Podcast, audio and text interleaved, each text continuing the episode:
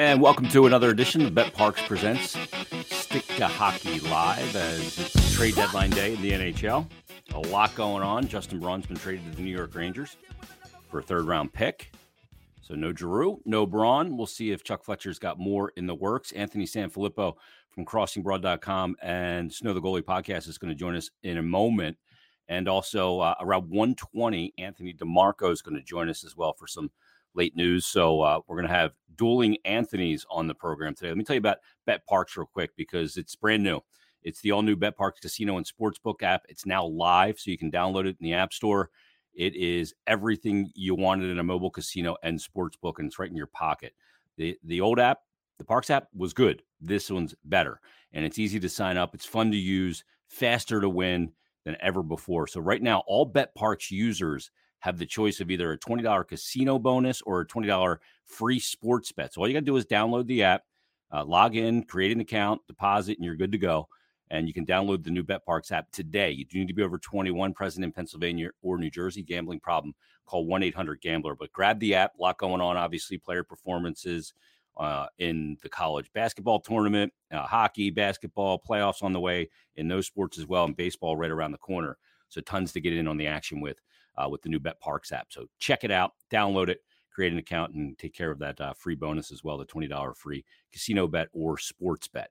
Let's get to the man right now because we've got a ton to discuss on BetParx Presents Stick to Hockey Live from crossingbroad.com.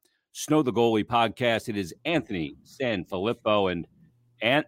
Uh, it's been a busy, busy couple of days. Tons of noise around the NHL as uh, things are buzzing again today.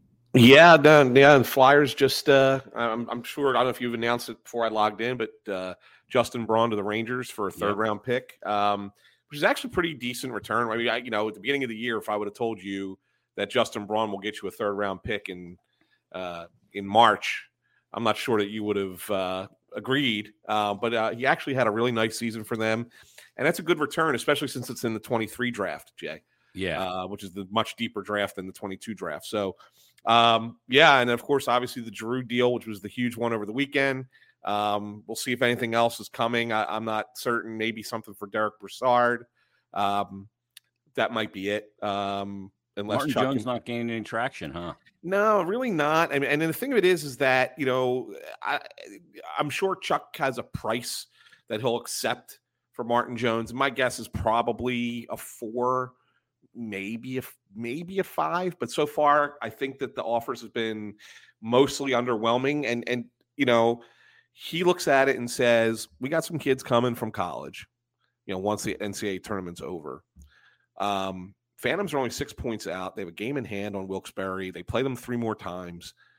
You know, let's let our younger guys that are still down there, obviously not we're not going to talk about moving guys down from the Flyers, but the guys that are still there, and this includes Felix Sandstrom, let them take part in a playoff push, you know, yeah. some meaningful hockey at the, at a professional level. People think the AHL is like is not good. I mean, it's it, it's a really good league. Yeah. I mean, it, it's arguably you know the next step. I mean, compare you could compare it to the KHL, right? I mean, you could compare it to, to leagues in Europe. It's better in a lot of ways. Yeah, in a lot of ways, it's probably better, right?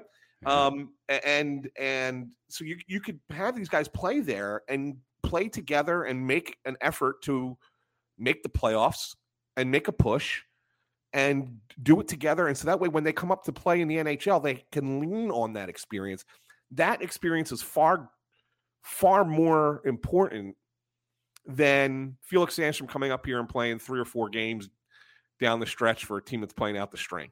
Right? I mean, I, he could still do that more value. Too. Yeah, I mean, What's he that? can he can still play three or four games up here and be eligible down there. I sure. mean, go back to, to Richardson Carter. They they went on a yeah. Calder Cup run and won it, and I think that was hugely beneficial to them when they got to the NHL. Well, I mean, if you look at that 07 08 team that went to the Eastern Conference Finals and lost to Pittsburgh, uh, a lot of those guys yeah. were on that Phantoms team that went to the the Calder Cup final together. You know, Richards and Carter were guys that were added at the end, but I mean, yeah you know, you had Umberger, Um, Niittymaki was the goalie, and he ended up being the backup to to Biron at that time, right? In that Mhm. in that that season that they make the make the run to the conference final. Um, Randy Jones, Freddie Meyer. I mean, these guys Yeah. they were all part of it. I mean, they were all there. I mean, they weren't great players. I mean, in the in the in the grand scheme, um, you know, Fedora, Cote, they were part of that that team as well. Um, I'm just trying to remember the names off the top of my head that eventually came up and played for the Flyers, but um, yeah, I mean, they were they all did it together, and so there's there's something to be said for that. That when you can do that, um, Dennis Seidenberg was also. I, they'll, they'll all come to me eventually um the, when when you do that there you know there's some benefit to it so i don't know i mean yeah you're right you could still sandstrom could still come up and play you know a couple of games whatever but it's worth it to keep that team kind of together and try and make that push look if the phantoms lose like four in a row and they they fall out of it then fine then you Yeah. just bring them up you're allowed to have a third goalie i mean you don't need to you, there's no roster limit roster after- limitations after the right. deadline. right after the deadline so you can bring them up then that's fine but i mean if you if you have a chance to go for it go for it Yeah, I mean the other thing is is you can assign guys like Cam York, like Owen Tippett, like uh, you know Morgan Frost to be a part of a playoff run as well when the Flyer season is over. Well, they would have to. Yes, you're right. But the thing with that is the Flyers would have to make a paper transaction today. Yeah, to put them on the roster by three. Send them. They would all have to get sent down uh, to the Phantoms, and so that way they're on an AHL roster at the deadline, and then recall them afterwards. Yeah. So they wouldn't have to go anywhere. It would just be a paper transaction. But Yeah, they don't have to get in the car and drive to Lehigh Valley. but yeah, you're right. You could put together a nice AHL team there. Um, that even though they would be the sixth seed in the Atlantic Division, could make a little bit of a run Yeah. um, with, with some NHL caliber players. And you get more hockey, and it's more another chance to develop further. And for guys like Cam York and Morgan Frost, it's a lot of minutes too. They're they're going Mhm. to play, be relied on heavily in that situation. Yeah, I agree with you. Um, you know, and the other thing is too is as a GM, you just don't want to get get this reputation that if I just hold out as a, a negotiating partner with Chuck Fletcher, I can get over on him. No, abs- absolutely. And and you know another thing, if you- want to, people, I because I was having some arguments with people about this on the uh, on Twitter a little bit today, not big time arguments, but just little Twitter discussions as as we as we tend to do. Um, and it, it just dawned on me. I wasn't even really thinking about it, and I haven't said it on Twitter yet. So this I'll say for here. Um, if you go back and look um, at uh, the, the Tampa Bay Lightning, for example, okay, um, their their uh, minor league uh, team was the uh, Syrac- they were Syracuse, right? Syracuse Yeah. Crunch, if I remember correctly. Um, I'm almost positive that all those guys kind of played together in Syracuse before they came to Tampa, and they won a Calder Cup down there. Uh, yeah, I'm looking at their team right now. Uh, like Ty- they had Tyler Johnson, Brett Connolly, Ondrej Palat, Richard Panik, Alex Killorn. Like they all they did the same thing. They all kind of came up together, um, and, and you know, and then that led to two Stanley Cup championships, right? Yeah. So you could you could grow that way by doing that by making those runs in the AHL. Absolutely. I think it's really important to, to do that because that those may not be your superstar pieces, but they end up being the pieces that give you the depth to be able to win at the NHL level. So Correct. you have to draft and develop. It goes back to that, right? sure, And you sure. get those guys in your system and then develop them. They have some success, and then they come to the the big club knowing what success looked like as a pro. Because all these guys have had success at varying levels Correct. but it's right. as a pro is a different ball game. Um, Yeah. Let's talk about the Giroux thing because it's still there's still a lot of pissed off people, and you know no people. no kidding. I mean, I, I think it's starting to calm down a little bit. The the rawness of him leaving. See, you were never gonna, from an optic standpoint, you were never gonna be able to win the deal because everybody here knows what he has done, what he has meant, um, what he would, how he did this year, and no matter what you got in return was not going to measure to that. But you can't look at it that way because this is a 34 year old rental that wasn't discussing an extension and was limiting the team to one destination. And, and it's so like that. fir- First of all, let's. I'm glad you. I'm glad you said it, and I didn't say it. Right. I mean, you you could you can say the same thing. You know, he limited the Flyers to one team and one team only, and that was the Florida Panthers. That's why I've been saying for a month he's going to Florida. Okay. All right. I'm just saying. All right. I mean, so we're, Yep. we're, you know, all the talk about, you know, Colorado. Look, Co- Colorado was interested. They sent an offer over to, to Chuck. But as Chuck said yesterday, he he talked to several teams that he could not consummate a deal with. Yeah, can't couldn't really truly engage. Yeah, because because Claude was just not going to um he was just not going to, you know, change his mind.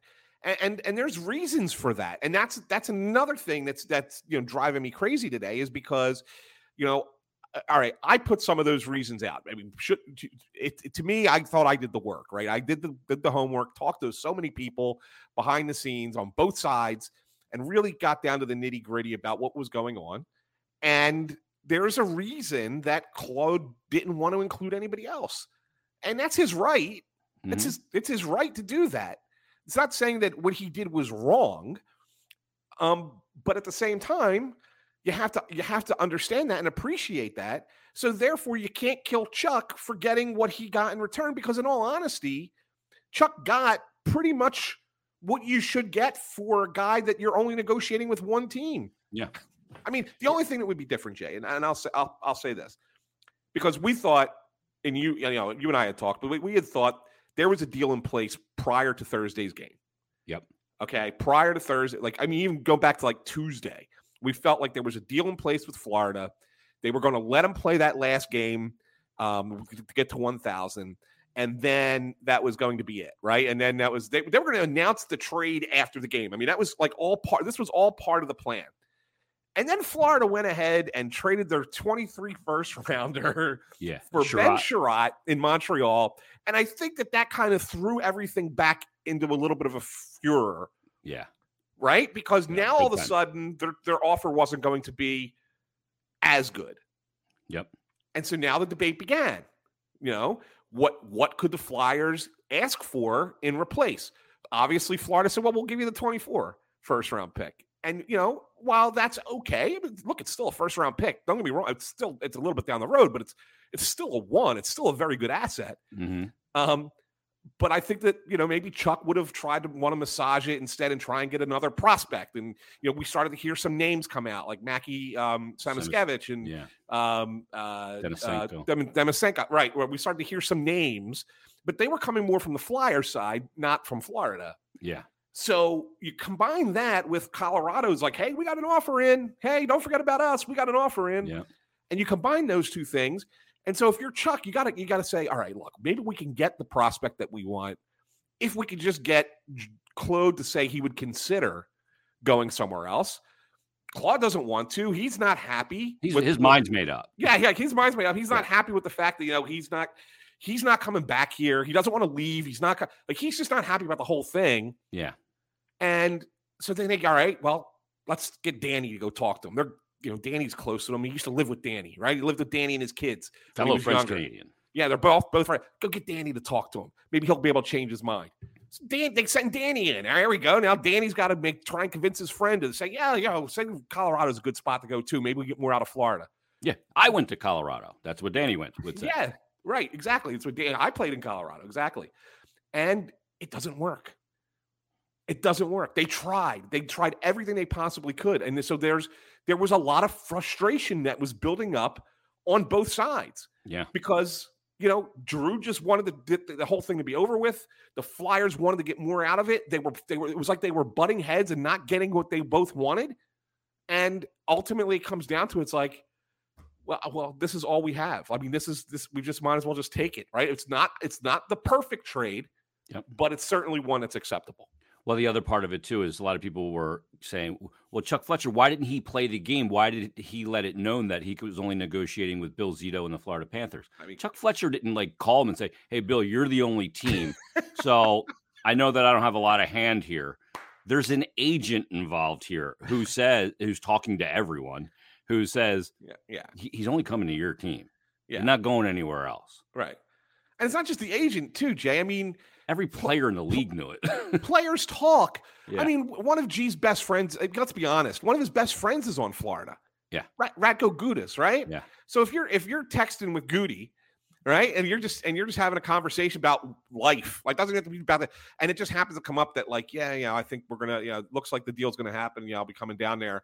Don't you think Gudas is gonna come go and tell his people that you know, yeah, Giroux only wants to come here? Not Like- not to mention that Gudas was probably in the initial stages of this, a guy that reached out to him and said, "Hey, dude, come down and join us." Exactly. You know they what I probably put him. They probably put him to use in that regard. And it's not just. It's not just players too. There are there are peop other employees within the within teams who know people on other teams who are. Hey, you know that guy on, over there? Give him a call and find out what you can find out about this. Blah blah blah. Yeah. It, it could be. It could be a trainer. It could be a, an equipment guy. It could be anybody. I mean, there's so, it's such a small fraternity. Yeah. The NHL that there are so many people that talk to each other. There's no way to keep Bill Zito, at, you know, uh, uh, in the dark about fool. that. Yeah, he's no fool. None. He knows, and not to mention that he can pick up the phone and call Joe Sakic and said, "Hey, Chuck said that you're offering a 2023 first, uh, Newhook, and uh, whatever, Whatever. right?" Yeah. and and Sakic goes, "Nah, I'm not offering that much. I'm not going that high because they're working together to not go high either. Right. if, exactly. if he's even involved." Right. Exactly. know, exactly. All exactly. these GMs can pick up the phone and call another GM, and and they do daily, uh, Right. multiple times a day, Right. on a lot of occasions. Yeah, and I mean, there's their te- teams have internal meetings, and then they send their scouts out, and the scouts are scouting certain players, and, you know, and the scouts talk to each other, and that it, it's just it all filters around, and you know, Yeah. and, and our job, well, more mine than you, because I mean, you're Yeah. you know, I mean, you're in the position that you're in, um, Yeah. you got to be a little bit more careful, but I mean, my job is to kind of weed through all that Yep. and try and find the pieces that connect and make sense. And then once they do, and you get confirmation, then report it. Right. That's so that's my job. Um, but it's, it's sometimes it's hard sometimes, Yeah. and that's why that's why I have ultimate respect for these national guys, Jay. In all honesty, Ugh.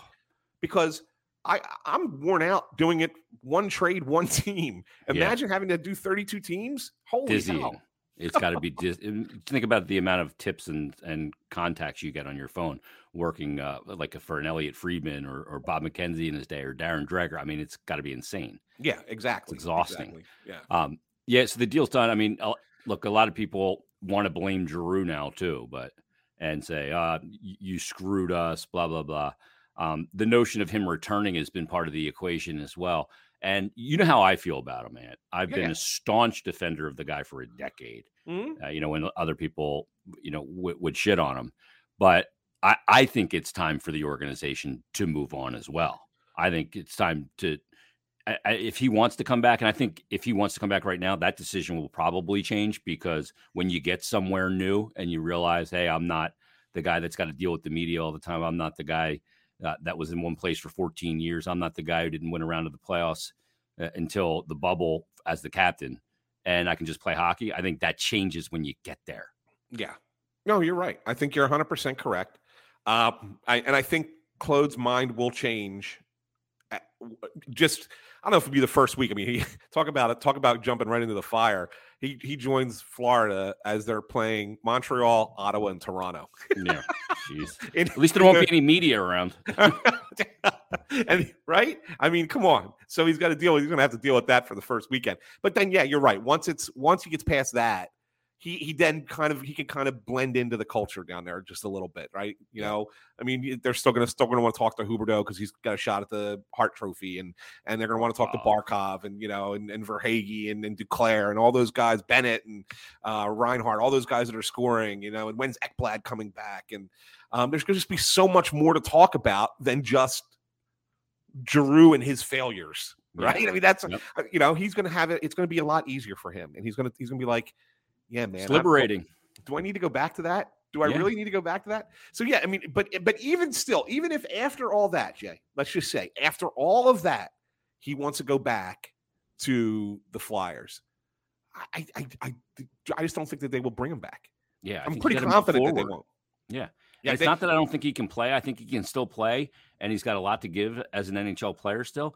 But I think you got to just move forward. You got to. I go. I, I said this on the post. I go full Bob Seger. Turn the page. Yeah. You know. Yeah, no, absolutely. But here and here's the one thing I wrote. I wrote today because I wanted to clarify it because we, you know, I talked. We I wrote about it.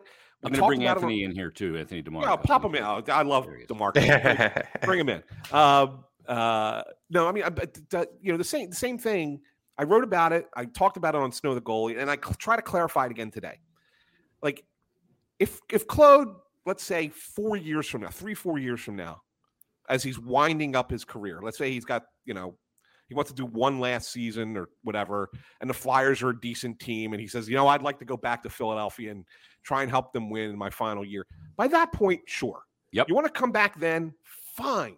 Yep. You got to let, but the team needs to have that ability here in the next year or two to create its own new new look, new feel, new everything. New it's a, it's funny after the game, both Mike Yeo and Joel Farabee, who's really close to Drew, both called it a new era. Yeah. And that's what it needs to be. They need to forge a new path. Got to stop be, relying on him all the time, and you these other guys got to take the con. You know what I mean? And Yeah. whoever the next superstar is, um, you know, Couturier is going to be a part of that. Not, not that he's a superstar, but he's going to be obviously a big face. And then there's others as well. As we bring in uh, Anthony DeMarco from the fourth fourthperiod.com and Brotherly Pod. And uh, what, what's the latest? The Braun deal's done. They get the third from the Rags. Uh, are you hearing anything on Jones, Brassard, um, Yandle? I don't think is a non-starter probably, but are you hearing anything on those guys? I've heard that the interest has been like little to none on both those guys, which is somewhat surprising. All although like for goalies, it's kind of rare that you see goalies go at this time. Even like especially it's the substantial ones, like obviously Fleury went earlier to the Minnesota Wild. Martin Jones, we know Edmonton kicked tires a few months back. I thought there would be a bit more interest on Derek Brassard as my cat enters the fold as well, but Mhm. uh, I thought Derek Brassard would maybe fetch a bit more interest. You know, a veteran guy has gone deep in the playoffs several different times on several different teams, can play wing or center. But as of right now, it doesn't seem like there's a much interest on either. Yeah, that surprises me a little bit too. Does this surprise you, Jay, that that Brassard is a is is Yeah. a guy that that you know? I mean, he's got for no other versatile. reason. For no other reason than he's been good in the playoffs. Yeah, 120 games too. Plus, Yeah, he's got a lot of experience, and Yeah. he's he's actually been a, a good playoff performer. So He's actually played well this year when he's been healthy. It's just been few Yeah. and far between. Yeah, and I, I'm sure that's part of the concern, right? Yeah. Teams don't want to trade for a guy who's been injured a lot, but But there's I no mean- money involved. I mean, he makes yeah, I mean it's it's a nothing it's a nothing contract, and you're talking plays about center. He plays Yeah. center too. That, Yeah. that that's the thing for me. Like I thought maybe a team like Toronto. Obviously, they go out and get Blackwell from the uh, the Kraken in the deal with Giordano. But I thought a team like up against the cap, looking for like a middle six forward on the cheap, could play wing or center. Brassard would make sense, and maybe things change between now and three p.m. But as of right now, it doesn't seem like there's a lot of interest. Yeah, I mean that's that's I, I think that that's one that just could come down to right at three o'clock when a team realizes they missed out on something they were trying to get done, and he's he's like the last chance. You know, he's the the last man standing that's available. Yeah, So I could see that. yeah. I mean, it's And got then- 90 minutes. I mean, a lot can happen in 90 minutes, right? I mean, Yeah, And as Um, for Martin Jones, and you were you had reported earlier that they had some tire kicking, but nothing substantial. Do you think there's any value for the team with keeping Jones around until the end of the regular season? Well, only the only thing I with Jay and I briefly talked about this at the beginning um, is that you know obviously you would you would if you don't keep Jones around, you're going to bring up Sandstrom. But if they want to make the if the Phantoms want to make a push for the playoffs, there's some value in young guys, especially if you're bringing in your NCAA players once the tournament's over.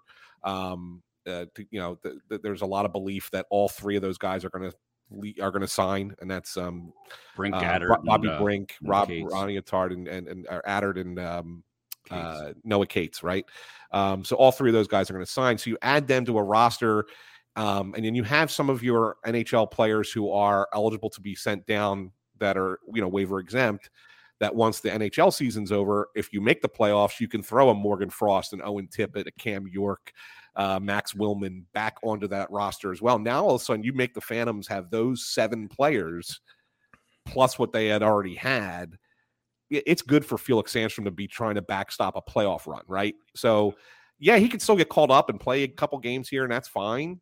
Um, but if you blow out Jones, then he's got to be he's got to be here the whole time. Whereas if you keep Jones in lieu of getting a sixth round, fifth, sixth round pick, you know, then then you know you can give you have that flexibility with Sandstrom here for the end of the season. And I think that that's I think it's a gamble that they're worth, you know, they, they think is worth taking. And then you got to ask the question: Is that fifth round pick more valuable than putting these guys in a winning environment Exactly. getting that type of situation. And we've heard a lot about the culture, the culture, the culture.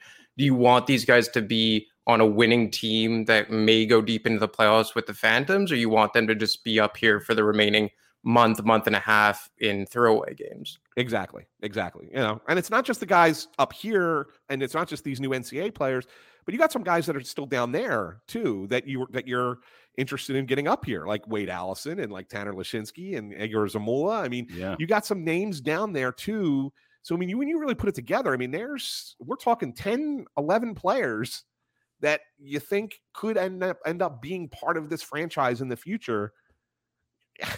It's probably worth that's got a lot more value than a, than picking up a fifth round pick for Martin Jones. I agree. And not only that, I mean, you're not going to. Just, I don't think they're just going to waive Jones. It's it's one of those things where you know they grab him after he gets bought out, and it's you just don't want to get that reputation. Like he's trying to play for his next contract, Right. right? and it- you bring him in, and then they just waive you. It's it's almost you know a little cutthroat, a, a little Las Vegas ish. you know, to say the "Oh, least. you're the guy now until you aren't. So rent, Well- don't buy.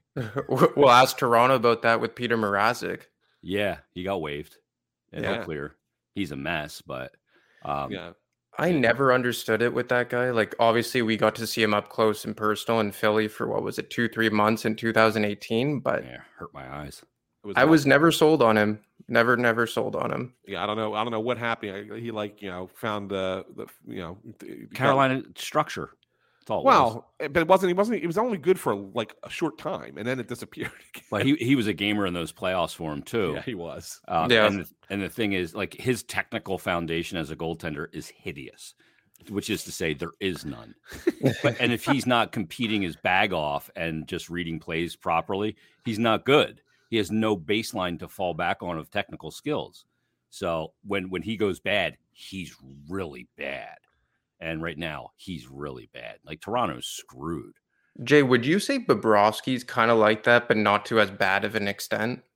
Well, Bobrovsky's just so athletic. He does have um, a technical, you know, foundation of the way he plays the game, and but he's just so athletic that sometimes it almost looks like his technical foundation's not there. He's a bit creative too, um, but he's got much more of a technical foundation than than a guy like Mrazek had, um, and he can lean on it when he's not playing well. But you do see when when Bobrovsky's struggling, it's usually pretty It's disparity is is pretty great between his best game and his worst game. You want from your goalie his best game to not be that far from his basement. And sometimes you would rather have a goalie that his ceiling's not as high when he's great, but his basement's not nearly as low, right? And Bobrovsky, that can be the case. That's maybe like a Braden Holtby kind of falls oh, into Oh, big that. time. Yeah. And, and if Hope's not the starter, he just pouts. Yeah. It- it- so, um, you know, the other part of this is, you know, the Flyers moving forward now and take all the optics out of it, of the trades and, and moving forward and how they get into this offseason. Because one thing that I feel pretty certain about is that, you know, they're going to have some cap space and they're going to get more cap space this summer, pending how they handle this James Van Riemsdyk final year of that deal at 7 million. Um, but my that's going to be opened up, I believe, and you're going to have significant cap space, and they're going big game hunting. You think that they're going big game hunting? I, I'll let you go first, Dan. well, so yeah, so I, they want to. I know they want to, right? I mean, so, they mentioned high end talent. That's big Okay. game hunting, right? Okay, that's, that's fine, and and maybe somebody's available in trade that we're not thinking about right now, or I shouldn't say we because I don't know if you guys got names in your heads, but you know, I'm I'm just looking at the free agents, right? And so just looking at free agency, I looked at the forwards and say, who are the best four, the four best forwards? Well, one of them's already re-signed with his team, and that was Yeah. Hertl signing Yeah. with San Jose. Then you start hearing talk that Nashville's now reopened conversation with Filip Forsberg. They're right, not so- going to move them. So Yeah, they're not going to move him, so that, no. that must mean that they feel like that they're going to bring him back. yeah, So who so who does that leave? Nazem Kad- Kadri. Nazem Kadri? Like is that does he fit that? No. It's- I mean, he's having a great year, but it's one year. Like Yeah. I don't know. Situational too. Yeah, yeah, it really is. I mean, when you look at where I mean, he's playing in Colorado for for Pete's sake, right? and he's 30, going to be 32 at the start Yeah. of next season. It's too old. Yeah. And, and who's the who was the other one? I. Gaudreau. Yeah. Oh yeah, Johnny Gaudreau. But but here's the thing with Johnny Gaudreau is I don't think he wants to play here now. hmm I just don't. Like I mean, I talk to people who know him or know his family, whatever, blah blah. And you know, you can always say, well, that's you get you take that with a grain of salt, right? And that's fine. Um, but I it makes sense when you hear them say that it's just i i- he don't he doesn't want the the the the pressure and stress of trying to be the guy with a team that has struggled for so long and has not been able to win and just say I'm going to come in and be the hero and In not my ha- hometown. in my hometown. Yeah. He's going to be it's just too much. He said I would go there if once that they're once they've reestablished. Then I go there like the next contract when he's 33, 34, right? Yeah, when he's winding it down and he Right. checks the box that he played for the Flyers. Played, come home, play here. That's great. Yeah. But now I, I don't I don't see it. I, I don't see him coming here. I just don't. I maybe I'm wrong. Maybe you guys see it a different way. Well, look at Mike Trout, right? Mike, everybody thought Mike Yep. Trout's contract's going to be up in Anaheim because he goes to Eagles games and gets a ball from Carson Wentz in the end Yep. zone. He's definitely coming home. He was like, "No, I'm going to stay out here. I'm going to have my fun back home, and I'll play baseball and make millions on the West Coast. Right. and I'll be good." Yeah. Um, but but okay, so that brings us to the next thing, eh, Demarco.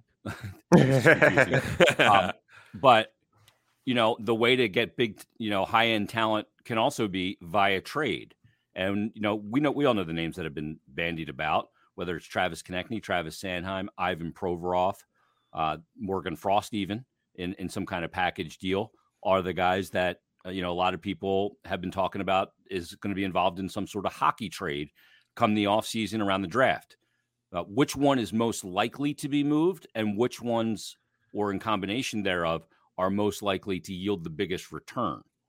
Well, I think Konecny, just because if you look at the other right wings on this roster and in the organization, especially with Tippett showing up, Atkinson isn't going anywhere. I would assume they keep Zack MacEwen in a fourth line role. What becomes of Allison and Forster and Brink next season?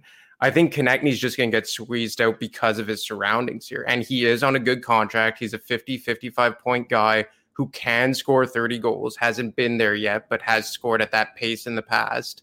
And I think that teams will want to acquire a guy like Travis Konecny. I think that in the right situation, he's a top line player, maybe just not as the catalyst. Then you look at what could garner the biggest return. You know, Jay, you and I talked about it last week, and you and I have spoken about it. Like, I think it's Ivan Provorov because of his pedigree, because of his contract but the Flyers just have to ask is just like if you're giving up Ivan Provorov, are you going to be able to bring in a superior defenseman than him? I don't know if that's the case. Lindholm's already off the market. Klingberg's a right shot. Maybe you try and go in all in for Chychrun. I don't get the sense that they're in on that. So I would assume it's Konecny and some combination of maybe it's Frost, maybe they explore York or Zamula. I don't think that they're in a position to trade Sanheim at this point. I would have disagreed with that maybe six months ago, but with the way he's played, especially with Ristolainen, they've committed to Ristolainen. I just don't think they're looking to break up any part of that top four until Ryan Ellis gets back and they have a better idea of what they have.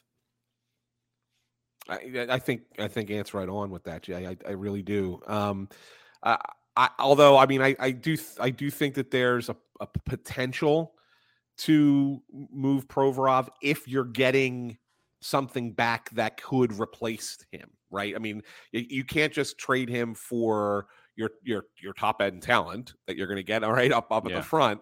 Um, but I think that if you're going to get something back that can replace him on the blue line, um, as well as part of the deal, then I think that that would that could make it work. Um, but otherwise, you're I- not going to just put Cam York on the left side with Ryan Ellis. You can't. no, no, Can't. no, Can't not do at it. all, not at all. So yeah, you do have to get something back. Um, but yeah, I mean that's that's really kind of that's it's really kind of where it's at. Um, I, I found it interesting yesterday, and you tell me if you guys thought the same thing. Yeah, we post game were in there with Yeo and you know everybody's asking questions about you know Tippett and Hayes had a good game and Farabee had a good game and it's the new era and whatever blah blah blah blah. And we ask all these questions, and at the end, press conference is over, and he stops the pre- stops before he walks out. And he goes, "I have one more thing I wanted to say. Nobody asked me about him, but Provy, he had a really good game today. He showed why he's a really top end defenseman or whatever his exact quote was, right? Yeah. Does that kind of did that kind of surprise you guys that that came out? Like, I just came out of nowhere, and That doesn't surprise me because the player's I'm a- struggling with confidence, and it was a message to him. Well, so so it's. And I was trying to figure out was this because he felt like maybe he was too hard on him a couple. Remember a couple weeks ago when he said you Mhm. could play what you you could play the way you want to play, or you could play the winning hockey, Yeah. right? And he said that out loud.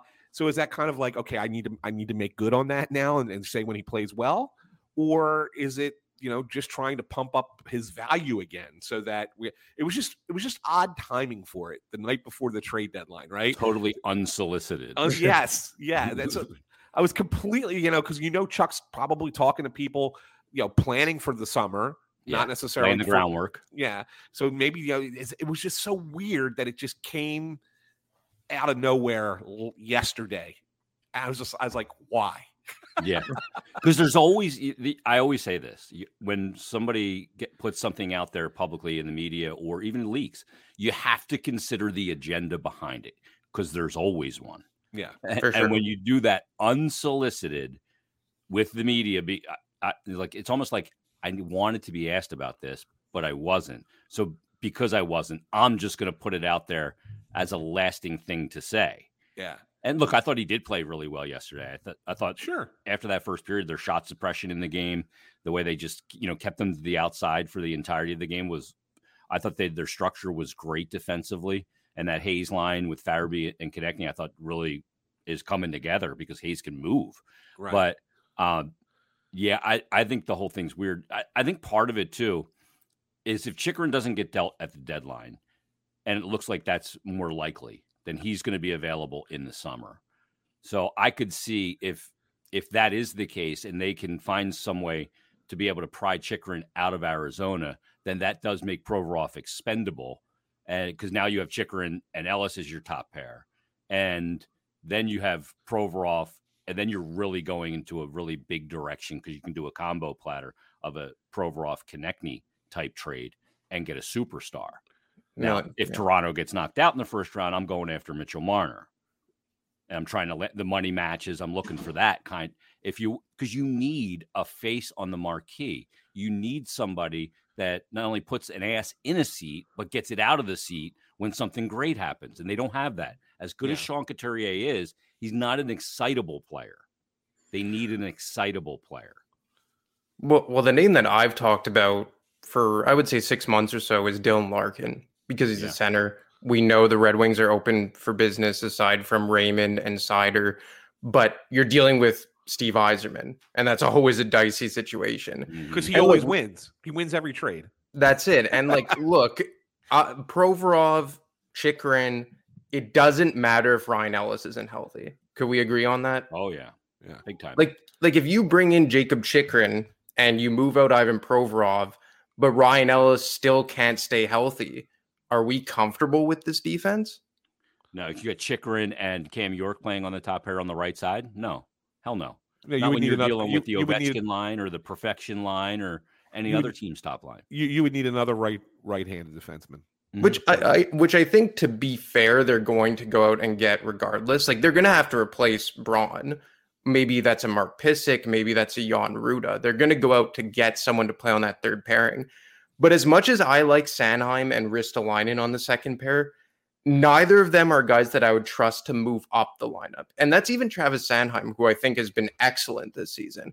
Mm-hmm. Yeah. But Sanheim isn't a guy that I would trust to, let's say, move up to play with Ellis, and then you have York with Ristolainen. Like, for me, if you want to move Ivan Provorov, you have to be absolutely certain that you're bringing in Jakob Chychrun.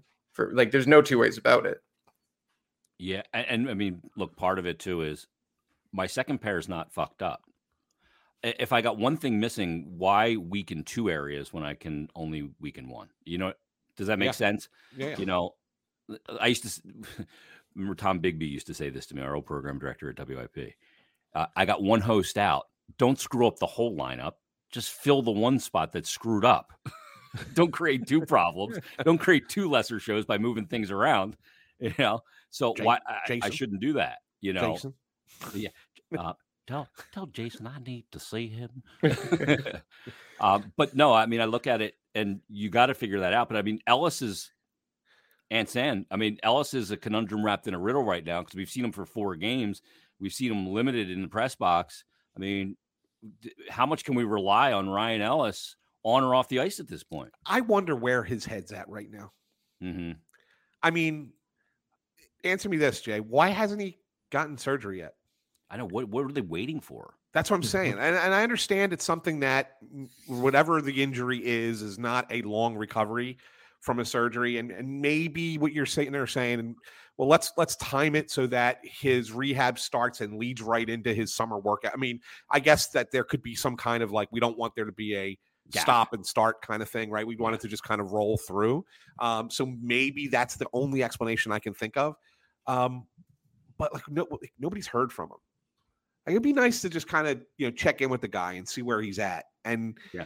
uh, you know he and you know he's been to a few games. Like you know we've seen him up there a couple times, Yeah, but he just he's just I I feel like he's disengaged. disconnected. Yeah, like just not part of this Mhm. and that's a little bit concerning to me. Like I gotta, I gotta, I don't know. I, maybe I'm misreading it. Maybe I'm over. Maybe I'm over evaluating what, what what I'm seeing and what you know whatever.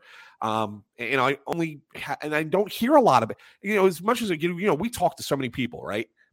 And and how many times we hear this about this player, this about this player, and e- even when guys are out of the lineup and injured and what they're doing, whatever, we don't hear anything about Ellis. Yeah, Like Yeah. I kind of feel like he's going into like a little shell. yeah.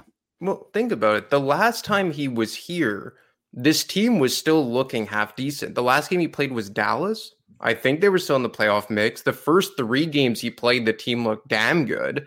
Yeah. Since he's left, look at what's happened. AV's gone. Giroux is gone. They've re-signed Ristolainen. They've fallen out of the playoff mix. Like, I can't even tell you. Like, is he even part of this team right now? Yeah, I, I, it's it's wild. It's I imagine he doesn't feel like it. Like when Hayes was hurt, and we know, we know what Hayes was going through, right? Yeah. Yeah, But he course. wanted to be around the team. I mean, he asked AV, "Can I travel? Can I be around the team?" Because a lot of times the, the injured players are on a totally different schedule. They don't see anybody. Right. But Hayes wanted to, but we know his personality, and we know the, you know, what was going on in his personal life with the death of his brother and all that. Um, but yeah, I mean, there it seems like you know we heard in the beginning that him and Provorov were going to breakfast every morning. You Yeah, know? they were tight. Yeah. Yeah, and they were tight, and we heard all that. But you know, since I, I don't know, I don't I don't know where the guy's head's at. How Well- much he is he looking at it too and going, "Do I want to be involved in this?" Because this to him it looks like a massive rebuild, and you know, at this point in my career, do I want to be on a team that's going to have to go through what we have to go through here? Well, let me ask you guys something. I said beginning of the year that a healthy defense, this is one of the deepest blue lines in the NHL, and that you could theoretically win a cup with. With let's say Braun on your third pair, whether the sixth guy was York or Yandle. Do you guys still feel that way? I, I it's hard to say because I didn't see enough of Provorov and, and Ellis together. If I go Right. under the assumption that Provorov and Ellis are Provorov and Niskanen, and maybe even a little better, I would say I think so. Ellis is a better player and a better passer, first pass out of the zone, especially. Then yeah, I can buy into that. Yeah. So that's when I look at this, and you know, we hear the rumors about St. Louis looking at Provorov and or Sanheim, and I'm saying, like, are you going to break up something that going into next year, assuming the health of Ellis, and that is a massive assumption, and I understand that, that is one of your only bright spots. Like the forwards, we don't know what it's going to look like. We don't know if they'll be satisfactory. Yeah, why You know, break the- up what's working when you have so much that's not? Eh, that's it. Like Yeah. for Yeah. me, Sanheim Ristolainen, like it worked. You know, I know a lot of people hate Ristolainen just if he breathes it the wrong way, but I mean, he's good to me. Sanheim's been excellent. He's unlocked. Sanheim's unlocked. exactly. Yeah. Like Provorov, to me, we've seen it several times that when he just has a top pairing capable partner, he's as good as let's say a top 10 defenseman in the NHL. And then on the blue line, you finally have a guy like Cam York who is NHL ready. do you not want to just ease him in on a third pair next year on the left side instead of thrusting him into a top four role? Yeah, on the I, right side. yeah, yeah, exactly on the on the opposite side. No, I, I agree. I'd rather him be on the third on the third pair. But the one thing I can I the one thing I can say about York that I've seen and it really I, I kind of like and I think it's gonna it's gonna benefit him long term in his career is he's unfazed. He's got a little yeah. bit of a he's got a little bit of that. He's got a little bit of an edge to him, like a little bit of a tude, right? You know, he's and, and he, you know, he's and that's that's good. Like I like that he's he's self confident that way. Um, his heart I, rate never never goes out of control. Yeah, yeah, I, I like chill. Yeah, I like that about him. I really do. I really confident. like that self confidence about him, and I think that that that bodes well. So like, if he had to be in a role that's not the third pair, I think that he could. I think he could handle it. But yes, I ideally, I think you're right, Ant. It would be better for him to start as you know your third pair left left defenseman who you know maybe is your top you know on your top power play. Yep. And what about Sanheim? Do you want to thrust him into a top pairing role? No, Not he's yet. successful where he is. I, yeah, like like I know that works as a second pair and can play t- north of twenty minutes second pair. So I'm not putting that as a top pair. I'm just not doing it. I have to make sure that my top pair it I don't want to put these players in a position not to succeed. I got to put them in a position to succeed. And having Ristolainen and Sanheim in that second pair is where they fit great. And that's how you've unlocked Sanheim. So I got to find a way to keep that there. And I agree with you. Let Cam York get to uh, 200 games in the NHL playing a third pair power play and PP1 as your quarterback because he and can you, do that. And then when he gets beyond 200 games, then he'll then you see where he is if he can be a top pairing guy. And they have the benefit for at least the next year while Sanheim is still under contract to keep these three guys in Provorov and Sanheim and York. Yes, eventually you will have to make a decision between Sanheim and Provorov, I would imagine. But one thing they didn't do with Ron Hextall was maximize the ELC years of Provorov, Sanheim, Konecny. Now they can do that with the likes of York and maybe Forster and Allison and these younger guys. Like you don't always just have to ship guys out right away to force feed them like they did with Provorov and Sanheim. Not so much Sanheim, but definitely with Provorov. I just think, you know, Jason, like you said, it's working. You have an opportunity to play York as a third pairing guy, five on five, potentially a top power play guy. Just go in with that assumption for next yep. year. They have to focus on the forwards first and foremost. Yeah, I agree. And you know, York's also a guy you put on the ice in three on three because of his mobility and his ability to pass the puck. Like he, he may be their best passer on the back end. Like just calm passes, whether it's a six or eight foot pass or a 35 foot stretch pass. Mm-hmm. It's just calm, delivered, and on the money in stride, not in the guy's feet, you know, not behind him. He's a good, I think he's a deft passer and I think he'll just get better at that. I have one final question I want to ask you guys before I got to bounce.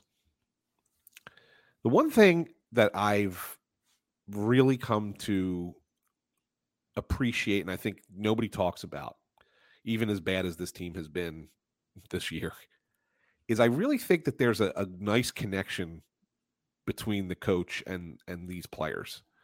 I think Mike Yeo gets them to play a certain way. I mean, I think you look at Sanheim. We talk about Sanheim. He's he's come broken out of his shell under Yeo, right? I mean, I think it's since since AV is gone. Mike Yeo's, for example, like him just using him as an example. But I think that there's a there's a real trust between players and him, and, and him. Not not going to sit here and suggest that Mike Yeo needs to be considered for a head coaching job next year. I'm not going down that road. But do you try and find a way to keep him in this organization in some way?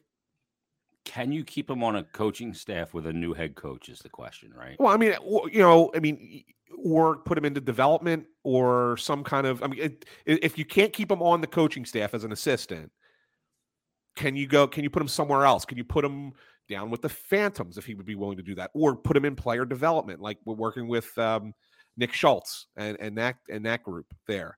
Is there a way to keep Mike Yeo if he wants this? Obviously, he might want to pursue something else, and then by all means, go ahead, Mike. You know, good luck to you. But I mean, if he's willing to stay, if he really wants to be part of it, is it something that you would consider? I would. Um, I know he want he loves it here. Mm-hmm. Um, eh, he loves the city. He loves the mentality of it. It's kind of right up his alley. Um, I I I've been really appreciative of just the of the honesty that it kind of he messages. His candor. Yeah. Yeah. I mean, it's been so refreshing, and I think it's been exactly what they needed. But I agree with you, and I think from an optics standpoint, he, he can't be the next head coach because the tangible result hasn't changed. Correct. Correct. So Exactly. you know that puts them in a in a bad position to make that decision and make him the next head coach. But I think that he has definitely served a purpose, and if he doesn't have an option out there to go somewhere else and and either be an NHL assistant coach or be you know a head coach, I, I think that's unlikely that he's going to get a head coach of another team right now. Uh, or but the AHL could be uh, an option for him to be the head coach. But then what about Ian LaPerriere? Well, my my my argument was that I was going to make was Lappy survived multiple coaches, right? Mm-hmm. I mean, so you could you could conceivably say we're not bringing back Daryl Williams, Torquetti. Hey, thanks for the fill-in job. You know, we knew we knew it was just a fill-in thing for him here. Um, whoever the new coach that comes in, okay, you can bring in your assistants, but we want you to keep one guy. You know, whether Yeo ends up upstairs as the the eye in the sky guy, or whether he stays on the bench, that's up to the head the new head coach. But can we keep Mike Yeo on your staff? And I think that that's a I think that's a fair ask. If you're Chuck, Absolutely. I I- I don't think that there's anything wrong with that, and it's a because it's a guy who can help transition Yeah. a lot of I players. mean, every coach has like like Laviolette has his guy, right? right? Yeah, Yeah. And- I mean, one guy that he brings everywhere he goes, yeah, and you know, Tortorella probably has the same thing, but they tend not to have an entirety of a staff everywhere they go. right. Exactly. Well, we saw that with AV too. Yeah. Right. Yep. And he comes with you know Therrien and and Mike Yeo, but Lappy stayed, Kim Dillabaugh stayed. So I mean, Kim Dillabaugh's a guy I think that absolutely retains based on the job that he did He with did with Carter. Carter. Yeah. Yeah, for sure. I mean, Dilly's been great with him, and Carter. I mean, that's been the the bright spot, right? Right. Other than Sanheim, that's been the bright spot. That Carter's rebound, and I think it's important from that he finishes the season right. But but Ant, to your point though, so who is the next coach? If they're going aggressive retool, rebuild, whatever you want to call it, who's the next guy? So here's well, I guess I guess there's another question that has to be asked before I answer it, right? Like, I'm gonna I'm gonna ask you one more question that ties into this. Um, are you letting me kind of put the team together first before I can pick the coach, or do I have to pick the coach before we put the team together? I think you got to pick the coach first. I got to. I think you got to figure out from an organizational standpoint what you want to be, and the coach is a big part of that. Okay, because uh, like you mentioned Tortorella, for example, right? Yep. I mean, everybody would love to have Torts. Torts is such a big name. He's a big personality. As for us in the media, it would be the greatest thing ever, right? We would we would have for a Sam. He wouldn't like Sam. Uh, That'd be hate, Larry he would, he- Brooks. yeah, he would hate Sam. but I would I would love Torts in that regard. That said, if you're bringing in Torts, you're not going out and hunting for high end talent because he pulls back on those players. hmm He forces everybody to play his system and play defense out. And Block it's, you know, it's yeah, it's and it's it, some guys hate it. Now look, Atkinson loved playing for him, right? But you you saw the difference in Atkinson when he played, you know, for Torts and when he didn't play for Torts. Um, and, and I think that that's you know. I, you know, I, I don't know if I would go that direction. If you're going to go try and get big name talent to come in here, I don't know if that's the answer. And and also, I don't know if you're still paying AV another what's what's left mil. 10 million 10 million i think Yeah. two years left right Yeah. another 10 million on his contract if you're going to go out and pay another big big money contract for a coach so i think you got to go somewhere on that next tier down and I, it might not be a big name guy and might people might go oh why are the here go the flyers you know doing that thing again where they're they're they're bringing guys in who you know aren't haven't had success coaching Yeah, Um, it doesn't. I don't care what a guy did in his past. It just needs to be the right guy now. yeah and They I I, don't can't care what he was as a player either. I don't give a shit. They shit. can't miss. They Yeah, can't miss can't on miss. this one. like I, I And- think what about Dan Montgomery? Quinn? What about Montgomery, Quinn? Yeah. hmm Those, I mean, that's where I think. I mean, that's the kind of names I think. You know, I know everybody's going to want Tocchet, but I don't. think That's not going to be Tocchet. I don't I- think so either. Yeah, Yeah, but like, I mean, those kind of guys, like, I would think that you know, those are play. Those are the kinds of coaches that would work well in in putting a new team together. I mean, Quinn worked with obviously young players at the collegiate level. I mean, he coached in the NHL, It wasn't Yeah. successful. Yeah, but I mean, it was part of the transition. he with the would have Rangers. been. Yeah, he would. No, he would have. everybody got blown out. Yeah, yeah, no, it would have been. I agree. Well, Yeah. look, like my two cents on Mike Yeo. I don't know about you guys, but he kind of gives me like a John Stevens vibe. In that, like he get like he knows how to get through to the young players, Yeah. and a lot of the guys like him, but I just don't know if he has that. I don't know if bravado is the right word to get them over the top. And I believe he won a cup with the Penguins as an assistant in Yeah, he did. 09. Oh, nine, Yes. yeah. yeah. And I think that history will tell us that he's a much better assistant. I thought that their PK and defensive structure under him, not so much last year, but it's especially the first year, was excellent. I like his candor. I just, you know, Jay, you've talked about it several times, even on today's show. Like from an optic standpoint, how could you sell that? Yeah. And that's And- part of the equation, whether we like it or not. Yeah, and I think that you know, save for Morgan Frost, every younger player, and maybe Ivan Provorov too, but he's kind of just more flatlined all the way through as opposed to regressing. I feel like, save for Morgan Frost, all the young players have improved under Mike Yeo. Like Konecny's played better, Sanheim's played better, Lindblom's played better. Like Farabee's been in and out of the lineup, so it's kind of tough to quantify. But like, I just think that there's been a lot of evidence to show that he has had some positive impacts on this team, which is unfair that we got to kind of judge him by the overall standings and record since he came in. But I just think that like you can't sell it to especially the casual fan. Like, okay, so this guy came in in December, nothing changed, and you're going to keep going to forward with him, especially since he was part of the prior staff that imploded since the 2020 bubble. So Yeah. Yeah, I, I I don't see it happening. And again, I like Mike, but um, you know, optics are a part of this, and you know, the fan base is pissed off where things are, and it's going to take a lot. uh, It's going to take a lot for them to buy in, right? And and maybe this time it's not just going to be a signing that gets them hyped up, but it's going to be having it result in on the ice before they even get there completely. yeah. And it's I think you need that high end player. I think you absolutely do. And when's the last time the Flyers landed like a big high end forward?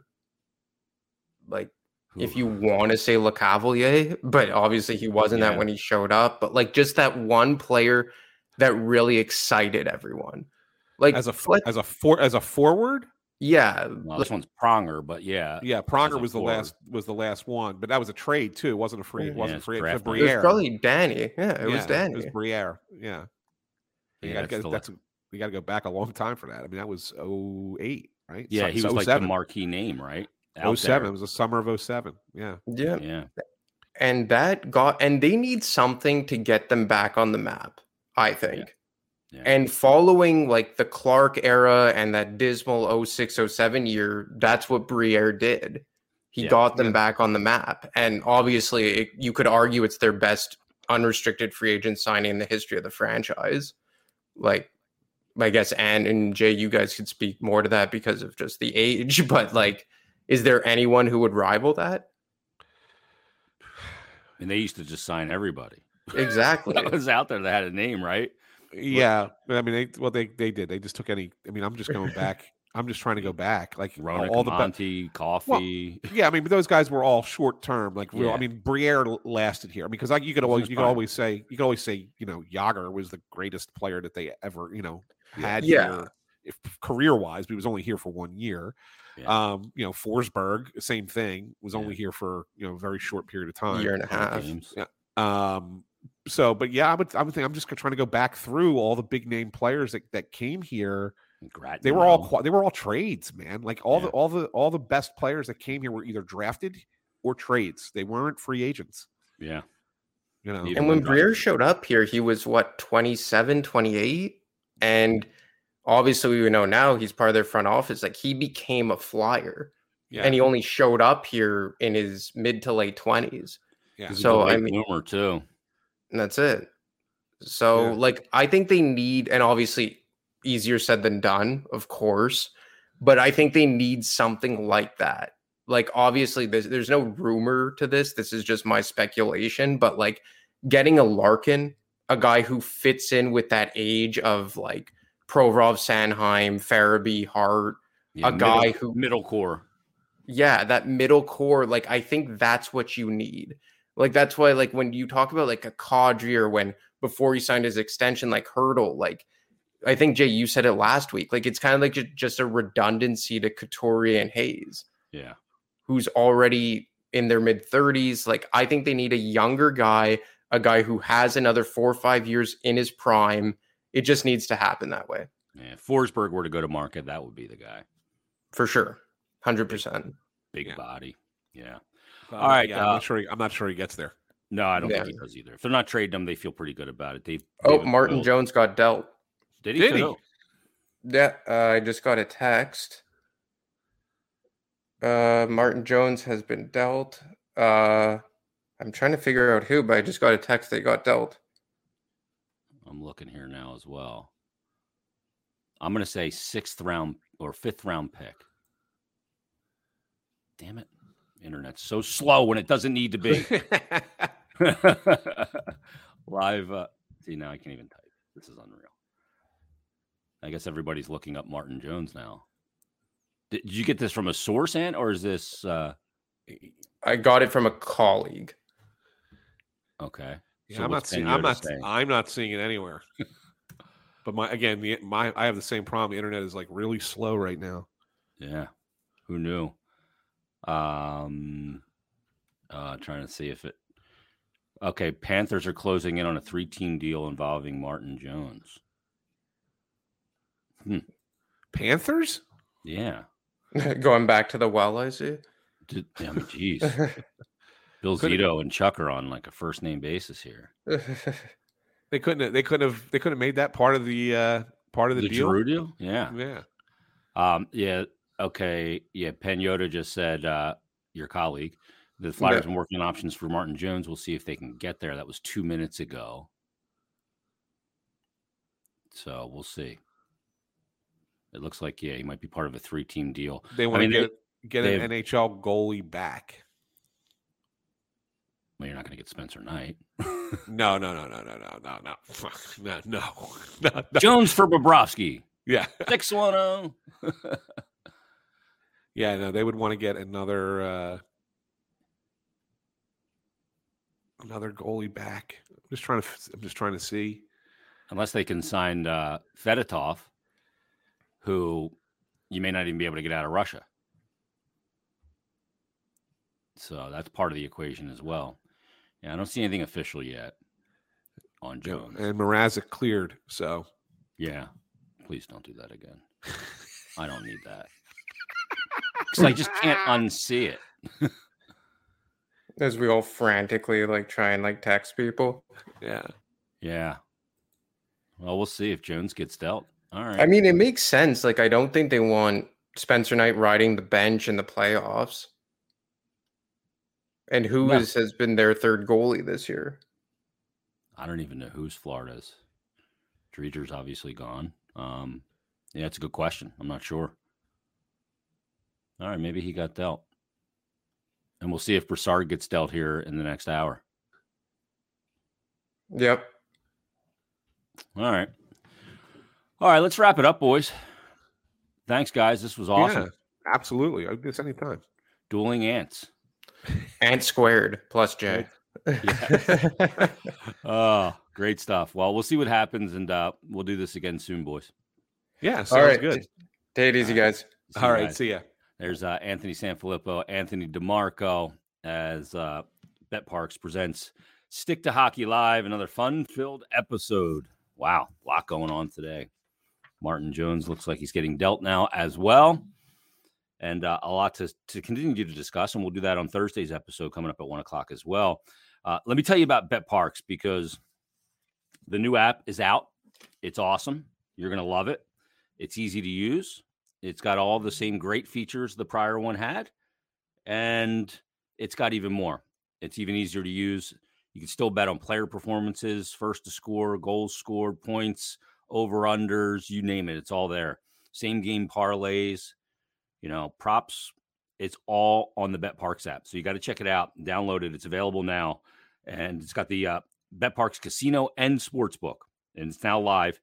And the new BetSparks app has everything you'll want in a mobile casino and sports book, and it's right in your pocket, right in your phone. Easy to use, easy to sign up, fun to use, and faster to win than ever before. So right now, all BetParx users have the choice of either a $20 casino bonus or a free $20 sports bet as part of the launch. So do yourself a favor, go to the App Store, download the new BetParx app, get it today. Do you need to be over 21, present in Pennsylvania, New Jersey? Gambling problem, call 1-800-GAMBLER. But check it out. You're not going to be disappointed. It's a great way to get action on the college basketball tournament. It's a great way to get action, obviously, on the, the hockey and going into the playoffs, basketball and going into the playoffs, and then obviously baseball as well. So check out the BetParx app, and uh, you'll be happy that you did. And uh, get get some good action in. We'll see how things go here in the NHL over the next couple of days. And uh, Flyers will be back at it coming up tomorrow in Detroit, five game road trip. Going to start off in Detroit tomorrow night. So we'll have another brand new episode coming up on Thursday. Ah, geez, with Harry Mays coming up tomorrow. But everybody, thanks for listening to this uh, trade deadline edition of BetParx Presents Stick to Hockey Live. We will see you on Thursday. Uh, people come up.